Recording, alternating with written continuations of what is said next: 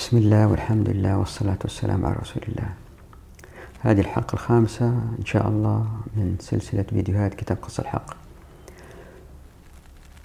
في هذه الحلقة إن شاء الله نركز على الإحياء فقهيا حقوقيا وراح نشوف إن شاء الله أن الشريعة ما تسمح بالإحياء لا تدفع المجتمع إليه حتى تعتز الأمة باعتزاز الأفراد لكن قبل كذا في توضيحين بسيطين لابد منهما. الأول أنه سأل البعض طيب إيش الفرق إلا بتعرضوا يا جميل في هذه المحاضرات؟ وبين اللي بيقولوه أكثر الباحثين عن التخلص من المستبد مثل الكواكبي. كتاباته معروفة. الإجابة هي كالآتي.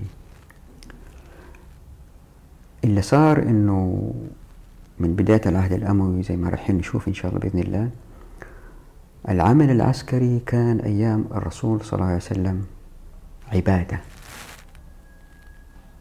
ما فيش رواتب مخصصات مالية للي يقوم بالجهاد. العمل العسكري عبادة. أصبح من العصر الأموي وظيفة. الأموال تسحب من المجتمع إلى بيت المال في يد السلطان يعطيها للجند ومن آه، يواليه فتغيرت بالتالي تدريجيا تركيبة المجتمع. هذه التركيبة اللي بدأت من العصر الأموي استمرت وهي الكواكب ولا غيره بيحاولوا يغيروا الأفراد المستبدين في هذا النظام. واللي بحاول أسويه أنا شيء آخر أنه هو إعادة النظام. الذي يجعل العمل العسكري عبادة. طبعا الكثير من الأسئلة في أذهانكم الآن كيف تصير مصانع الصواريخ والدبابات؟ رح نأتي عليه إن شاء الله. إذا كان العمل العسكري العمل العسكري عبادة كيف تصير؟ نأتي إليه إن شاء الله. وهناك باحثين آخرين يقولوا طيب لا النظام برمته ما يصلح نغيره نجيب نظام آخر. وما وجدوا أمام غير الديمقراطية مثل ولا أريد ذكر أسماء. فبالتالي لما يصل إلى الحكم ما يعرف كيف يحكمه لأن السبيل أمامهم الديمقراطية. والديمقراطية زي ما قلنا تؤدي إلى تلوث بيئي والإسلام ما أتى بس للمسلمين وما أرسلناك إلا رحمة للعالمين. فالفيديوهات هذه تحاول تعيد الشريعة في الحقوق وبالتالي تتغير تركيبة المجتمع. للي ما فيها استعباد تركيبة لا استعبادية. هنا ظهرت إشكالية. ليه؟ لأنه في ناس كثير من المهنيين رأوا استحالة هذا. فما ما عارفين إيش يسووا. لذلك كنت أنا أتكلم فيك كلمة كان لازم أعرفها من البداية بوضوح اللي هي الأعراف. كنت دائما أقول ظهور الأعراف ظهور الأعراف. اللي صار الآن لأنه ما في أعراف. وعلى الأعراف تظهر إن طبقنا الشريعة زي ما رح نبين ما في أعراف مهنية في كل تخصص.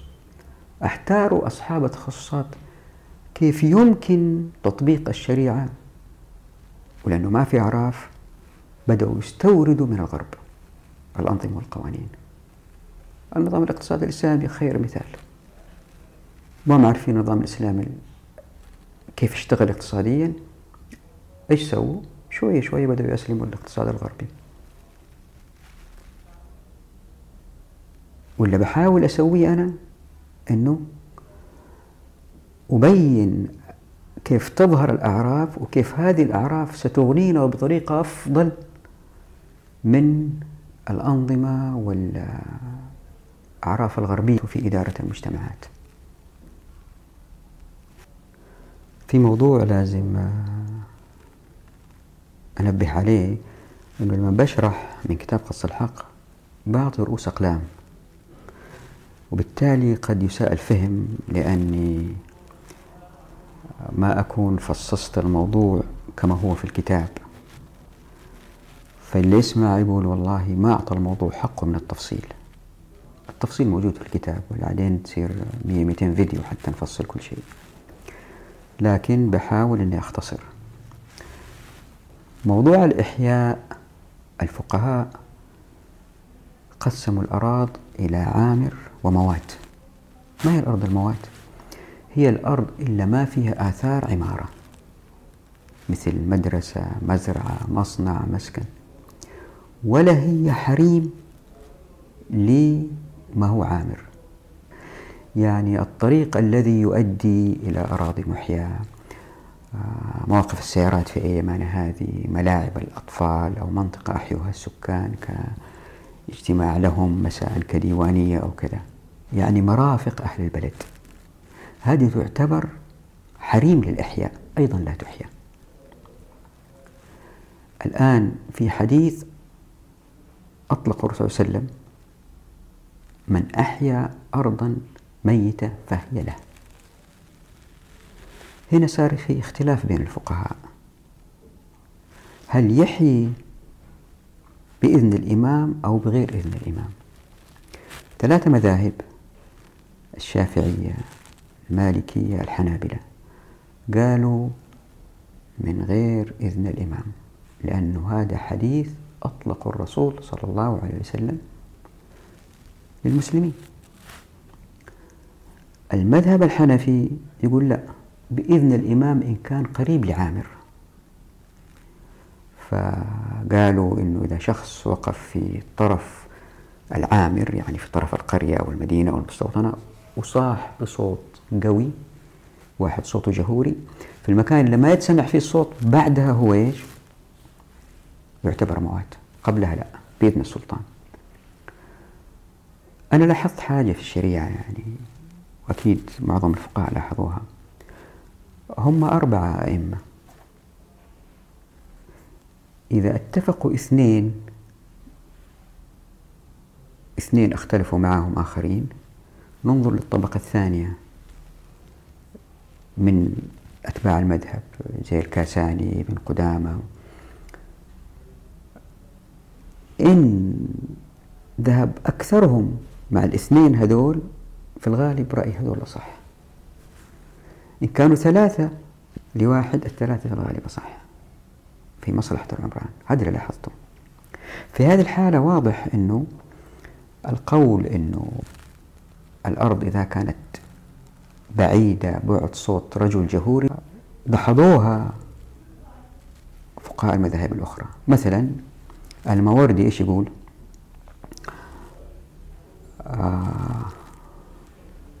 وهذان القولان يعني قول أبو حنيفة وأبو يوسف أبو يوسف صاحب كتاب الخراج من المذهب الحنفي وهذان القولان يخرجان عن المعهود في اتصال العمارات إيش يعني؟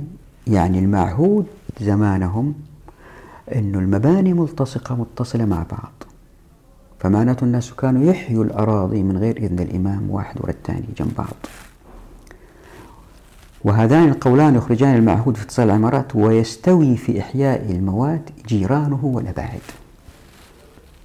يعني سواء الشخص كان من الجيران للمستوطنة ولا واحد جاي من بعيد أو بعيد له الحق في الإحياء. لاحظوا في التعاريف إذا نظرتوا لها مثلا آه، الشافعية مثلا عرفوا الموات كل ما لم يكن عامرا ولا حريما لعامر وإن كان متصلا بعامر تلاحظوا من هذه التعاريف في المذاهب الثلاثة في شيء واضح يظهر أن الدولة ما لها دور أبدا. وهذه حكمة لأن الدولة إن كان لها دور فدورها أقل القليل يكون تسمح أو لا تسمح. ومتى ما كان ولي الأمر الحق في أنه يقول أسمح وما أسمح. طبعا ولي الأمر ساكن في العاصمة في قصره وبعيد عن القرى والمناطق البعيدة وبعيد عن المدن الأخرى. فيستحيل عليه يكون شايف كل شيء عمليا. فبالتالي يعطي صلاحية هذه المسألة في تعريف المواد للمسؤولين. من مسؤول كبير لأصغر لأصغر ألين تجي لمسؤول القرية ولا مسؤول المدينة ولا؟ إلا يكون من بين مئات إن لم يكن آلاف المسؤولون هؤلاء. واحد يعني يبدي قريبه أو كذا صديق على الآخرين في أنه يسمح له تحيي وما يسمح لهذا أنه يحيي الآخر. بالذات إذا كانت الأرض استراتيجية في موقع استراتيجي. ففي حكمة من الشريعة إن إيش؟ ما ربطت الإذن بالإحياء بالسلطان؟ لأنه مهما كان نزيه إذا شغالين عندهم ليسوا جميعا نزهاء. ومتى؟ وهذا مهم. متى ما كان في شخص شوية فاسد سمح لقريبه يحيي أرض استراتيجية ولم يسمح لآخر تبدأ بذرة الفساد وشوية شوية تنمو. الآن ما هي بذرة؟ الآن كله خربان. وأنتم عارفين شايفين الشبوك في كل مكان. والمسألة ما هي مسألة استعادة بعض الشبوك؟ لا المسألة عقلية ذهنية. يعني في عقليتين عقلية تقول أنه إحنا نعرف المصلحة العامة وبالتالي نعطي هذا وما نعطي هذا من الأراضي. أو لا إحنا ما نعرف المصلحة العامة. طبق الشريعة الناس يحيوا لما في مصلحتهم وبالتالي تراكم هذه المصالح تؤدي إلى المصلحة العامة الأكبر طريقتين في التفكير. واحدة طب نسمح لك ونعطيك والثانية لا إحنا ما لنا دخل. انت انطلق أيهما تؤدي إلى إعمار الأرض أكثر؟ خذ هذا الحديث مثلا عن الرسول صلى الله عليه وسلم. قال صلوات الله وسلامه عليه من أحيا أرضا ميتة فهي له. وما أكلت العافية منها فهي له صدقة. يعني مو بس لما يحيي هو بي يسكن لا نتاج عمله إذا أحيا أو إذا أحيا مزرعة أو نتاج هذا صدقة يعتبر لل... تعتبر صدقة للمحيي. حديث ثاني آه مع من أعمر أرضا ليست لأحد فهو أحق. هذا في صحيح البخاري. الأحاديث كثيرة. مرة حسبتها طلعت حوالي 17 ما أتذكر. موجودة في كتاب عمرة الأرض. جاء رجل لعلي بن أبي طالب كرم الله وجهه. قال له أتيت أرضا قد خربت وعجز عنها أهلها فكريت أنهارا وزرعتها. قال كل هنيئا وأنت مصلح غير مفسد معمر غير مخرب. يعني المسألة عقليتين مختلفتين. عقلية تبغى تسيطر وعقلية لا تطلق. طبعا ظهرت الكثير من الأسئلة والاستفسارات من طلاب العلم والحالات التي وقعت في تاريخ العالم الإسلامي على مدى 1400 سنة. فظهرت الكثير من الآراء والأقوال وصعب حصرها كلها هنا بس أعطي أمثلة. وتشوفوا كيف من خلال هذه الأمثلة أن الشريعة دائما تدفع والفقهاء يدفعوا الناس أنهم يعملوا أكثر. آه مثلا الأراضي اللي أحيوها الناس وأهملوها مثلا واحد سوى مزرعة وما ما كسب تركها والمزرعة اندثرت. بس البير موجود والغرفة المبنية في طرف المزرعة موجودة والمزرعة مسورة واحد بنى بيت ونقل منطقة ثانية وجاي يبيع البيت والبيت ما انباع بسعر كويس لأنه الناس بيحيوا. ما في حاجة شديدة للشراء. يمكن شكل المبنى ما عجبهم وما انباع المبنى وتركوا راح لمنطقة ثانية. فالمبنى مع الزمن آه، صار مهمل صار خراب أطلال. هذه الأراضي إيش يصير فيها؟ اختلف الفقهاء.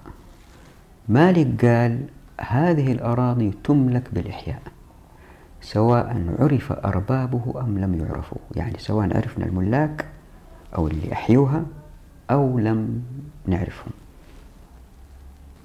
ليه؟ لأنه الأرض هذه كانت أصلا أرض موات قابلة للإحياء فعادت إلى وضعها الأصلي ألا وهو موات.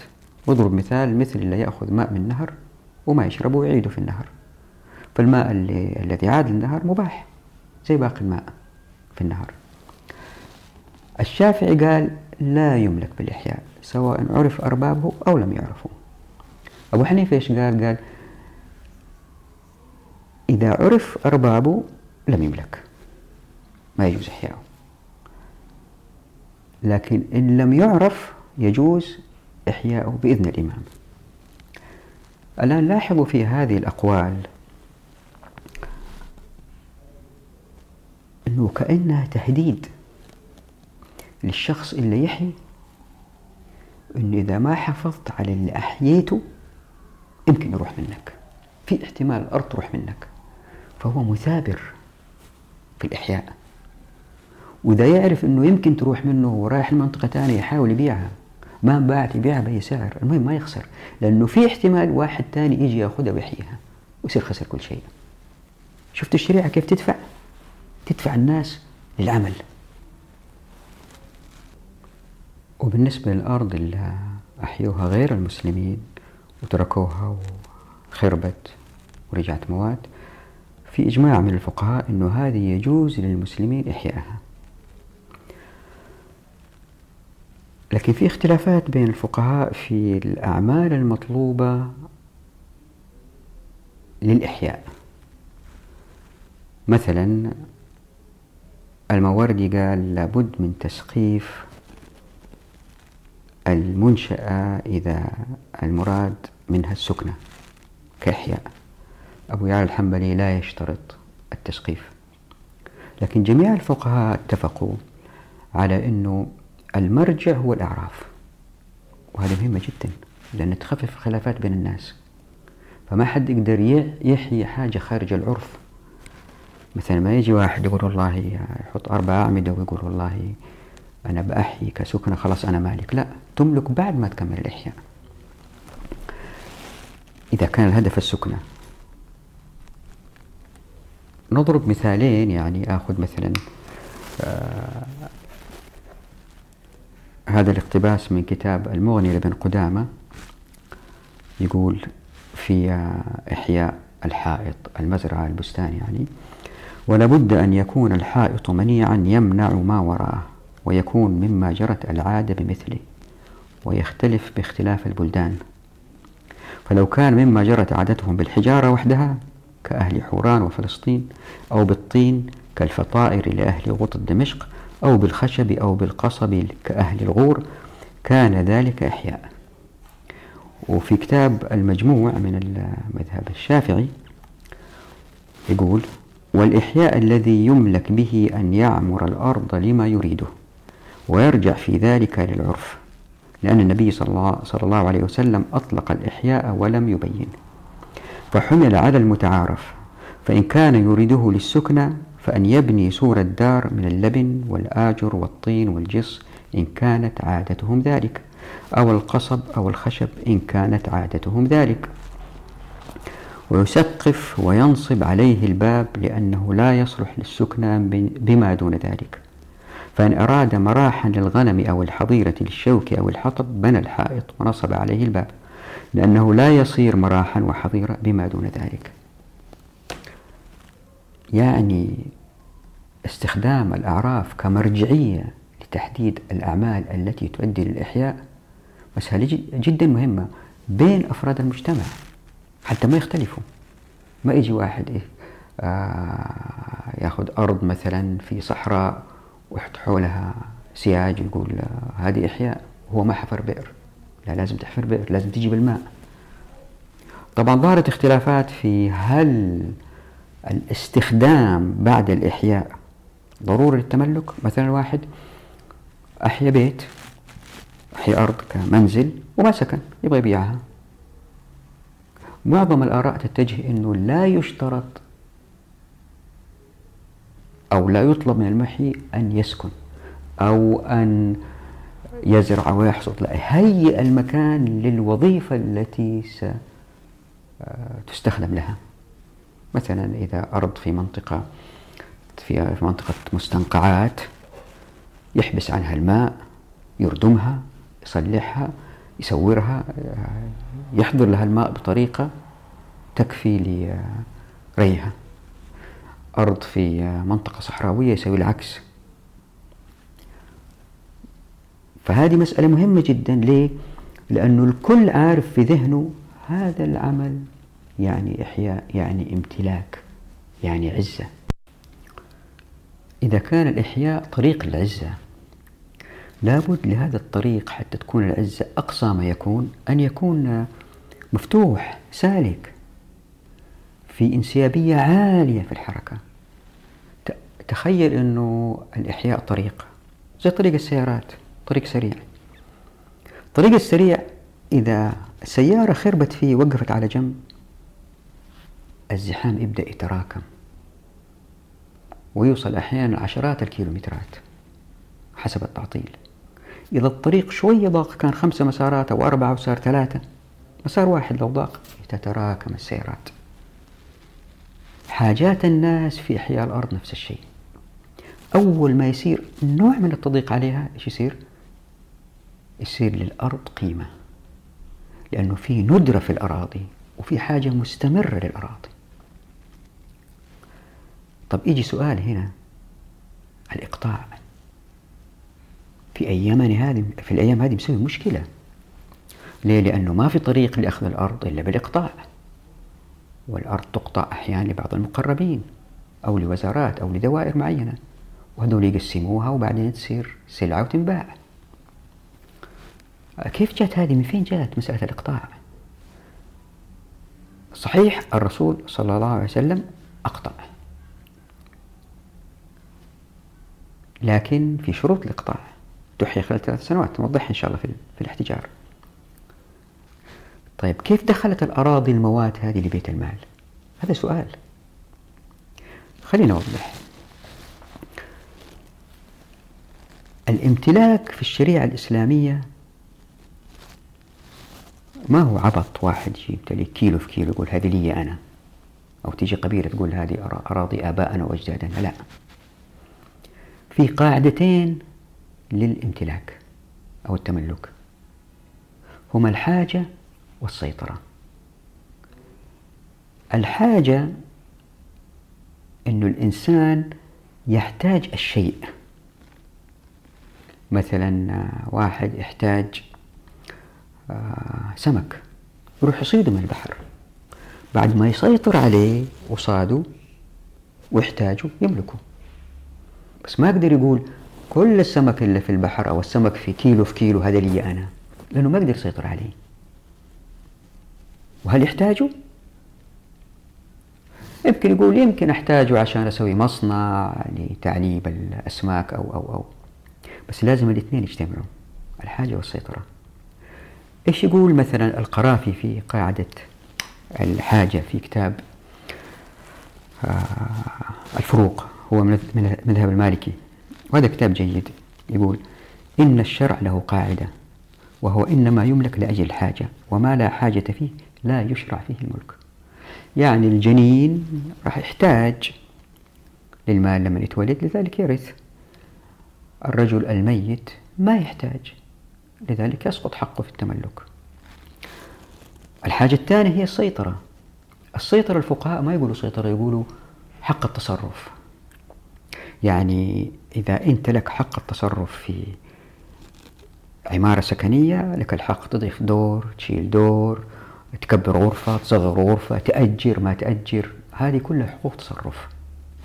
إذا عندك مصنع لك الحق إنك إنك توقف تشغيل المصنع شهر وتشغله شهر. لك الحق إنك آه، تكبر بعض الأقسام على حساب أقسام أخرى. تضيف حديقة. هذا هو حق التصرف. ناخذ بعض الأمثلة من تعريف الفقهاء. كل تعريف الفقهاء تشمل حق التصرف. في كتاب حلو هو كان بحث دكتوراه للدكتور عبد السلام داود العبادي.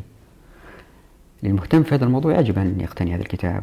هو عن الملكية الشرع عن الملكية في الشريعة الإسلامية. وضح فيه جزا الله خير كل الاحتمالات الملكيات كيف بدأت كيف جات كيف تتوزع كيف كيف. من هذا التعريف مثلا عرف ابن تيمية المذهب الحنبلي الملكية بقوله هو القدرة الشرعية على التصرف في الرقبة. رقبة الشيء يعني الشيء ذاته يقدر يبيعه ويقدر يضيف يقدر. وعرفه القاضي حسين بن محمد المروذي أو المروذي من المذهب الشافعي بأنه اختصاص يقتضي إطلاق الانتفاع والتصرف. وعرف ابن الهمام من المذهب الحنفي بقوله الملك هو قدرة يثبتها الشارع ابتداء على التصرف الاستنتاج البديهي والواضح من هذا الكلام اللي هو حق التصرف والحاجة السؤال هو هل الدولة تحتاج هذه الأراضي؟ هل تقدر تسيطر عليها؟ يمكن واحد يقول لك أيوه تقدر تسيطر عليها بدك تدافع عنها، لا مو هذا المقصود. مقصود تستطيع كل هذه الأراضي تحييها وتزرعها، لا ما تقدر. إذا شرعا هذه الأراضي لا تملك عن طريق الدولة. ليه؟ لسبب مهم تذكروا الطريق اللي قلنا يجب أن يكون مفتوح حتى عشان يمشي أكبر عدد ممكن من السيارات إنه الدولة لما تملك هذه الأراضي المواد اللي هي سواء كانت ضفاف الأنهار أو كانت في أعالي الجبال أو بطون الأودية أو الغابات أو الصحاري. الدول لما تملك هذه الأراضي تبدأ تقطعها لبعض الناس وقد يساء استخدام الإقطاع هنا. يعطى الناس وما يعطى الناس. الأراضي القريبة من المدينة تعطى الناس الأراضي البعيدة تعطى الناس آخرين. يعني في الشريعة في نوعين من الأراضي. أراضي خاصة قد تكون لأفراد لشركاء لقبيلة لبيت المال. هذه كلها تختص جماعة.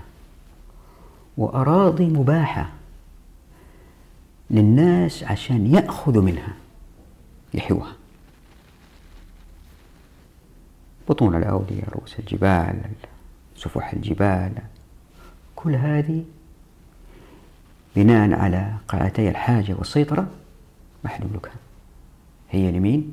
للي يحييها اللي يقدر يسيطر عليها ويحتاجها طبعا. طبعا لو طبقنا الشريعة آه، ما يجي واحد يحيي حاجة ما يحتاجها آه، جنان. دائما الشخص يحيي الحاجة اللي يحتاجها وبالتالي يسيطر عليها. له حق التصرف فيها.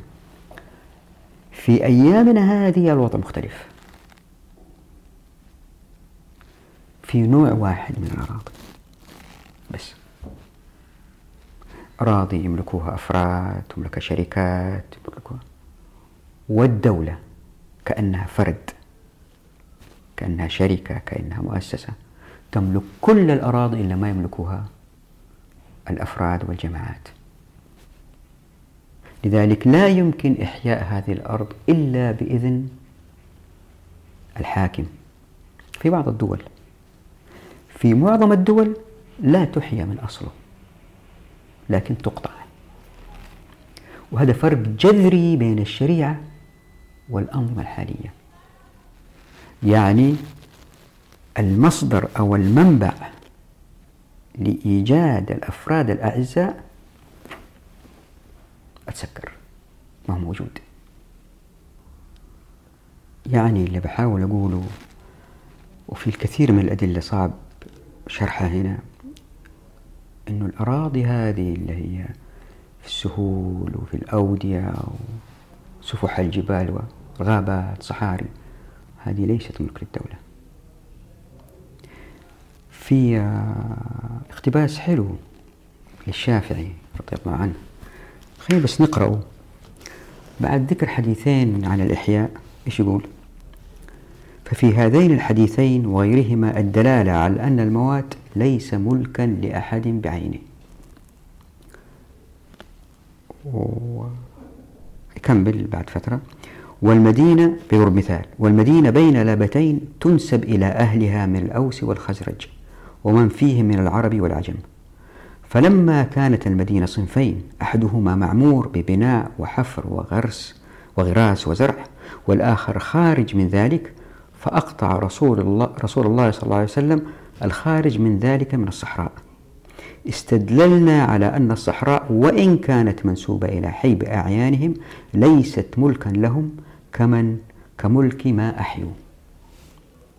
يعني الشافعي بيسوي تمييز مهم هنا. ومعظم الآراء تتجه على كده. ما حد يقول ما حد قال هذه الصحاري وهذه ملك.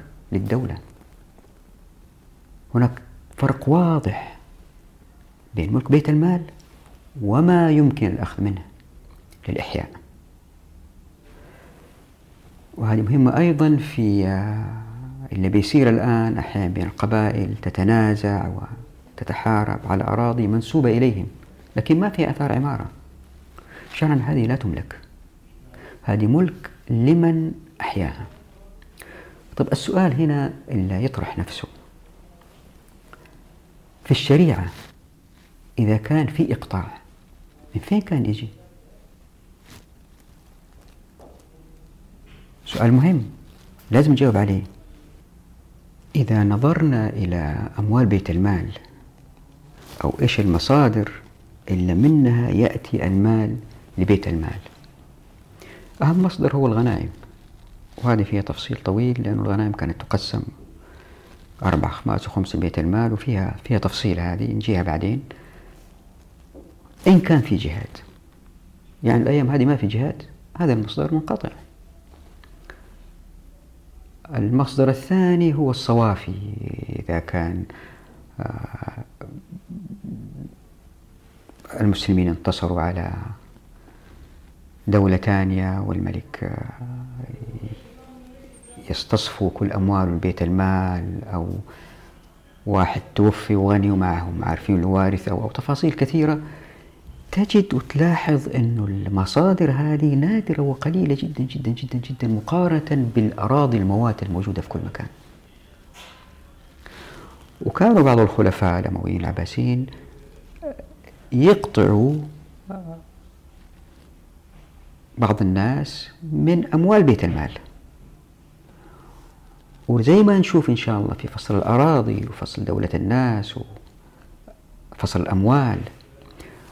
المصادر لهذه الأراضي أو الممتلكات يمكن أرض عليها مزرعة أو كذا هذه المصادر نادرة وقليلة جدا مقارنة بالمجموع العام لمساحة الأمة اللي هو من المغرب إلى الشارقة.